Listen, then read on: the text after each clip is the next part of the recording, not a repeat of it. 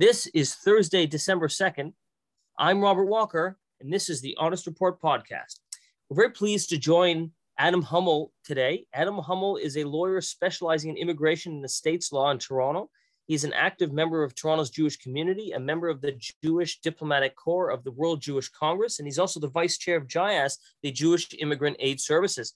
We're going to be speaking with him. He actually just returned from Dubai in the United Arab Emirates, and he was there on a mission as part of the World Jewish Congress Jewish Diplomatic Corps. I uh, would love to hear all about this fascinating visit, uh, one that only a few short years ago would have seemed inconceivable. Adam, welcome. Thanks for having me. So tell me, um, what uh, what work do you do? Uh, obviously, in a lay capacity uh, with the World Jewish Congress uh, Jewish Diplomatic Corps. So uh, the Jewish Diplomatic Corps is uh, the, one of the key programs of the World Jewish Congress. Uh, it is a group of about 350 um, young to older young, uh, prof- uh, young professionals from around the world, um, uh, representing countless Jewish communities around the world who, who undertake diplomatic activities on behalf of either the international Jewish community or their individual Jewish communities. So I've been involved um, with the group for about six years. Um, and in that capacity, I, have been you know, privileged to take a few different trips to different places around the world, um, whether it's in uh, Argentina or Switzerland or um, Israel um, or Poland last year and now Dubai, um, or even uh, to New York for the General Assembly, for example, to have you know, meetings with diplomats and to talk to them about concerns you know, of the Jewish community, either in the countries that they represent uh, or internationally. So it's a great group um, and uh, it kind of has a very big uh, footprint um, on the map and um, enables us to, to do really good work and to reach out to really interesting people. So that obviously leads well into uh, that you just returned uh, from the United Arab Emirates. Uh, what um, what ostensibly officially uh, brought you there? I mean, obviously as part of this mission, but what was really the mandate and the goal? Yeah, so um, last year, as you know, um, uh, Israel and the United Arab Emirates um, and Bahrain uh, signed the Abraham Accords, uh, which was really a, a huge um, a breakthrough in diplomatic relations with Israel and the Arab world. Uh, it was the first peace agreement between Israel and an Arab countries be, uh, since 1994 uh, with Jordan. Um, and it really laid the groundwork for um, for, uh, for providing opportunities, uh, not only for Jewish, um, uh, not only for Israeli, you know, companies or or diplomacy or um, or, or, programs in the UAE, but also you know uh, programs from other Jewish organizations around the world to kind of get into the UAE and um, and try to work with them on different projects. Um, that was really the the framework. And when the Abraham Accords were announced last year um, the leaders at the World Jewish Congress really made it a priority to try to um, um, uh, capitalize on the opportunity and try to build some bridges uh, diplomatically. So um, obviously we weren't able to travel last year because of the pandemic, uh, but what they did is um, once the accords were announced, we set up uh, was called uh, basically a leadership bridge, uh, which was an opportunity to push for diplomatic uh, partnerships, I guess virtually over the last year or so, where we did a lot of um, sessions with diplomats both in, in the US um, or in Israel or in the UAE, trying to understand uh, the framework of the Abraham Accords, how they came about, the potential that they could lead to, with the understanding that there would eventually, you know, be a trip um, to Dubai. Um, and then a couple months ago, when the uh, when the um, you know, in the circumstances of the pandemic, seemed uh, to um, allow us to travel, uh, they announced that we would do this trip, and it would sort of be the um, the uh, the end of, uh, or not the end, I guess, but the uh, culmination of all these efforts over the last year uh, to meet with a lot of the people we had been speaking to virtually, um, and to really see with our own eyes what's happening on the ground there. So, what were some of the things that you saw and some of the people you spoke with? So, firstly, the trip was really fascinating. Uh, there was a group of uh, 35 of us from 20 different countries, um, and we spent about a week um, on the ground there. Um, we were both in Abu Dhabi and in Dubai. We spent about half the time in Abu Dhabi, half in Dubai. Uh, two very different cities, actually, for a for a small country. Um, so when we were in Abu Dhabi, Abu Dhabi is the um, is the capital of the UAE, and so it's kind of like Ottawa. um, in that um, it's where all the government offices are, it's where the diplomats live. And so we had a, a cool opportunity to meet with, um, to really turn it on there with um, the diplomats. So at the, you know, at the very beginning of the trip, actually one of the highlights was very early on was uh, we had an opportunity to meet with students from uh, what's called the um, Anwar Gargash Diplomatic Academy. And it's a group of 30 um, young Emiratis, uh, men and women who are training to be kind of the future diplomats of the country. Uh, we had a dinner with them the first night of the trip, and we had a, a, a, lunch session with them the second day. And we got to meet with them and, and kind of get their perspective on not only the Abraham Accords, but how they see their place uh, in the region, how they view uh, their relationship with Israel and the Jewish community, and um, really try to, to, to establish some good relationships with them uh, to move forward with. Um, we also, when we were in Abu Dhabi, we got to see a little bit about what the country was doing uh, in terms of uh, some renewable energy. Um, uh, we visited, um, and in, you know, the the uh, sovereign wealth fund or the uh, investment company, um, and uh, got to see how you know economically they're doing and what their outlook is, um, and met with. Um, um, we also met with the Canadian ambassador, Marcy Grossman, who's really an incredible um, representative of both Canada and the Jewish community uh, in the UAE.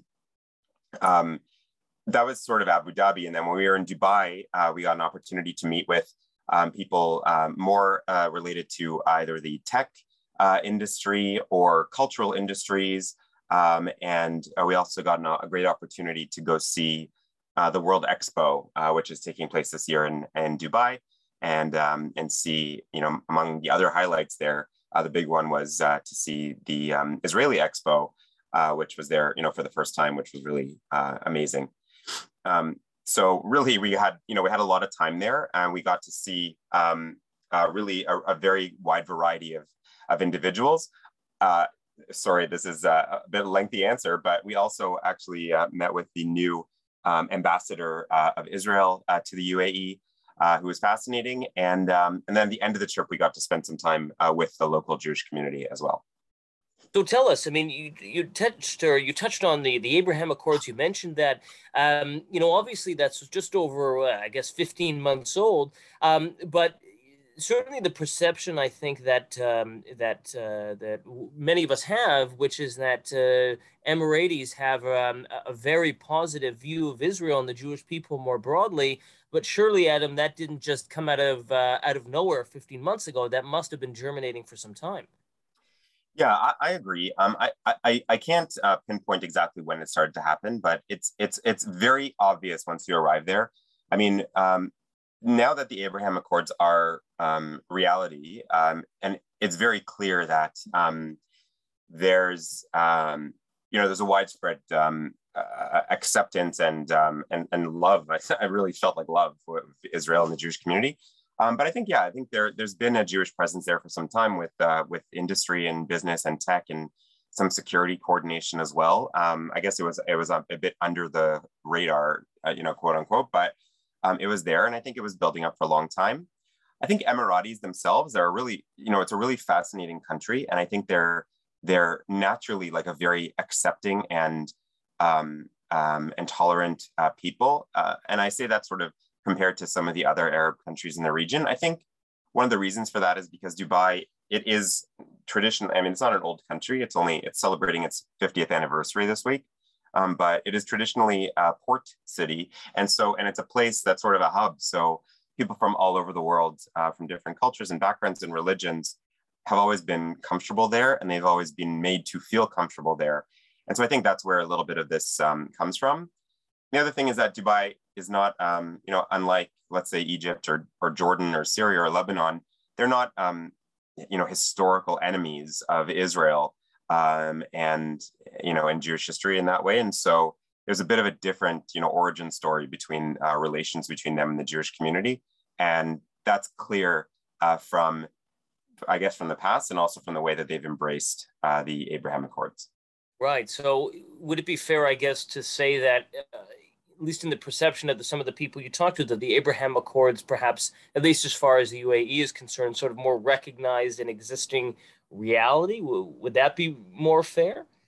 I think so. I think um, that, that may be. And again, I'm not an expert on the way that they came about, but um, I think that I, I, the way I understand it is when the Abraham Accords were announced last year, it wasn't particularly surprising that it was happening with Israel and the UAE.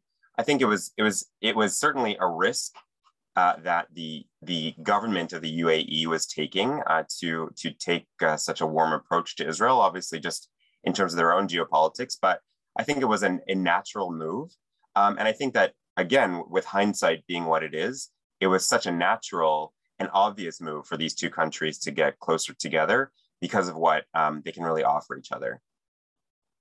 Right, right. Now, it's interesting because sort of the the news media has for a long time really described, or much of the news media, I should say, has subscribed or at least repeated a very uh, oft repeated uh, message of linkage uh, which is basically that peace in the Middle East is not going to come uh, until there's really a, a, comprehensive peace between Israel and the Palestinians. But I think what we've seen is, you know, not just with the UAE, but uh, with Bahrain and with Sudan and with Morocco as well, is that it seems that a lot of Arab and, in fact, non-Arab Islamic states are saying, listen, Palestinian Authority, you have to sort of get with the program because we're not going to hold off on working with Israel, uh, you know, for all eternity. Yeah, and and, and I, I I agree with that, and I think it's I think it really you know at a time when it's very easy to feel pessimistic about how things are panning out. I think it's looking to the Abraham Accords as a as an example of you know a positive development and it's something that's very again very real um, it shows that there is a there is an element of pragmatism in the region now whether you know some people will point to the fact that you know perhaps these accords have to do with geopolitics or um, you know aligning the the nations of the Middle East um, with against Iran, things like that. But at the same time, like there, there may be a geopolitical edge to it, but whatever it is that gets um, the parties, you know, into you know, quote unquote into bed together, um, it's it's it's for a good thing. And I think it's, you know, you know, with with respect to you know the Palestinian issue, you know, we saw in 1977, 78, 79 with the Egyptian uh, peace accords, there was a there was a an attempt by you know by Anwar Sadat to to force the uh, you know, some kind of a resolution of the Palestinian issue on those peace accords as well.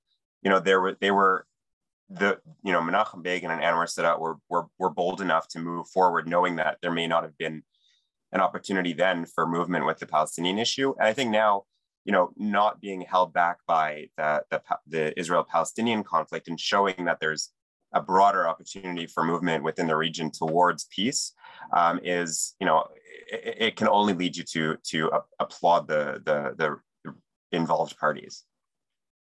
So, what are your perceptions then, uh, coming back from this week? Um, that how would you rate, you know, the, the sort of the news media's depiction of not just UAE, but more appropriately, really the the Emirates' uh, relationship to uh, to Israel? I mean, would you say it's it's it's very one because often it's described as being somewhat of a one dimensional, you know, sort of petro state. Um, but um, is there more depth? I mean, surely there's, there's more depth to that that's perhaps not being uh, articulated in the news media.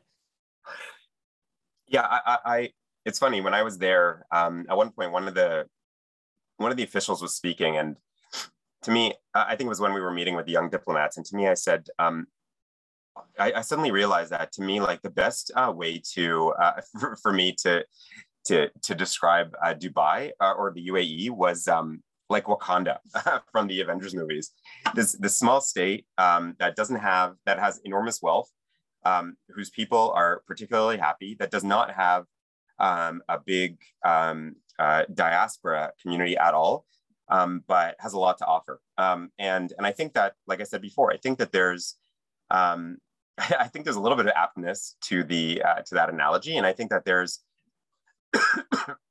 excuse me, I think there's a lot that can be uh, shared, like I said, between Israel and the UAE. I think there's I think there's a misconception um, that um, that that the Emirates is just a, um, an ATM. I think that's wrong um, you know, there's there's um, a lot that they can offer um, in terms of um, vision uh, for what the region can look like and what growth can look like and what a long-term um, goal can look like. I think they have they have technological know-how, they have security know-how, and I think that Israel has the same. And in that sense, they're able to offer a lot back and forth to each other. So if the media is portraying this as a relationship uh, that's a one-sided thing, I, I don't think that's I don't think that's particularly fair. I think that there is um, it, it is very much like um, um, um, some it, it, the UAE may have taken a bigger risk in entering into these accords just because of uh, the way that the Arab world may view um, a peace agreement with Israel. But um, I think that there's huge benefit to both sides and to both people, not just their leaders, in embracing this. Right now, as you said, I mean, there, there's some cynicism. It may not be cynicism, um, but there's, uh, let's say, perhaps a cynical view which says, well, you know, yes, there's uh, there's uh, on, on uh, the UAE's part, there's uh, economic benefit, technological benefit, diplomatic benefit, but really they're being sort of uh, bullied into this or used as as a bulwark against Iran. I mean, you met with aspiring young diplomats. These are smart, very connected, very sort of um, street smart, if you will, people what was their perception of this? Did they think that uh, there was a larger that the UAE was somehow being, uh, you know, manipulated into uh, being part of this uh, bulwark against Iran? No, uh, that was not the sense that I got at all. I think that um, I, again, I think the people of the Emirates are, or the the Emiratis themselves are, are particularly proud, um, and they should be of where they've where they come and the like the, the vision that they have for the future. I think that they are, um, as the young diplomats, I think that they're they're very much um, aware of the role that their country that they play within their country and the role that they can play within their country. It is still, you know, it is still um, um, in essence a kingdom, right, with a with a sheikh and um, and with um, you know people who are you know who are who have you know these wonderful lives within this country.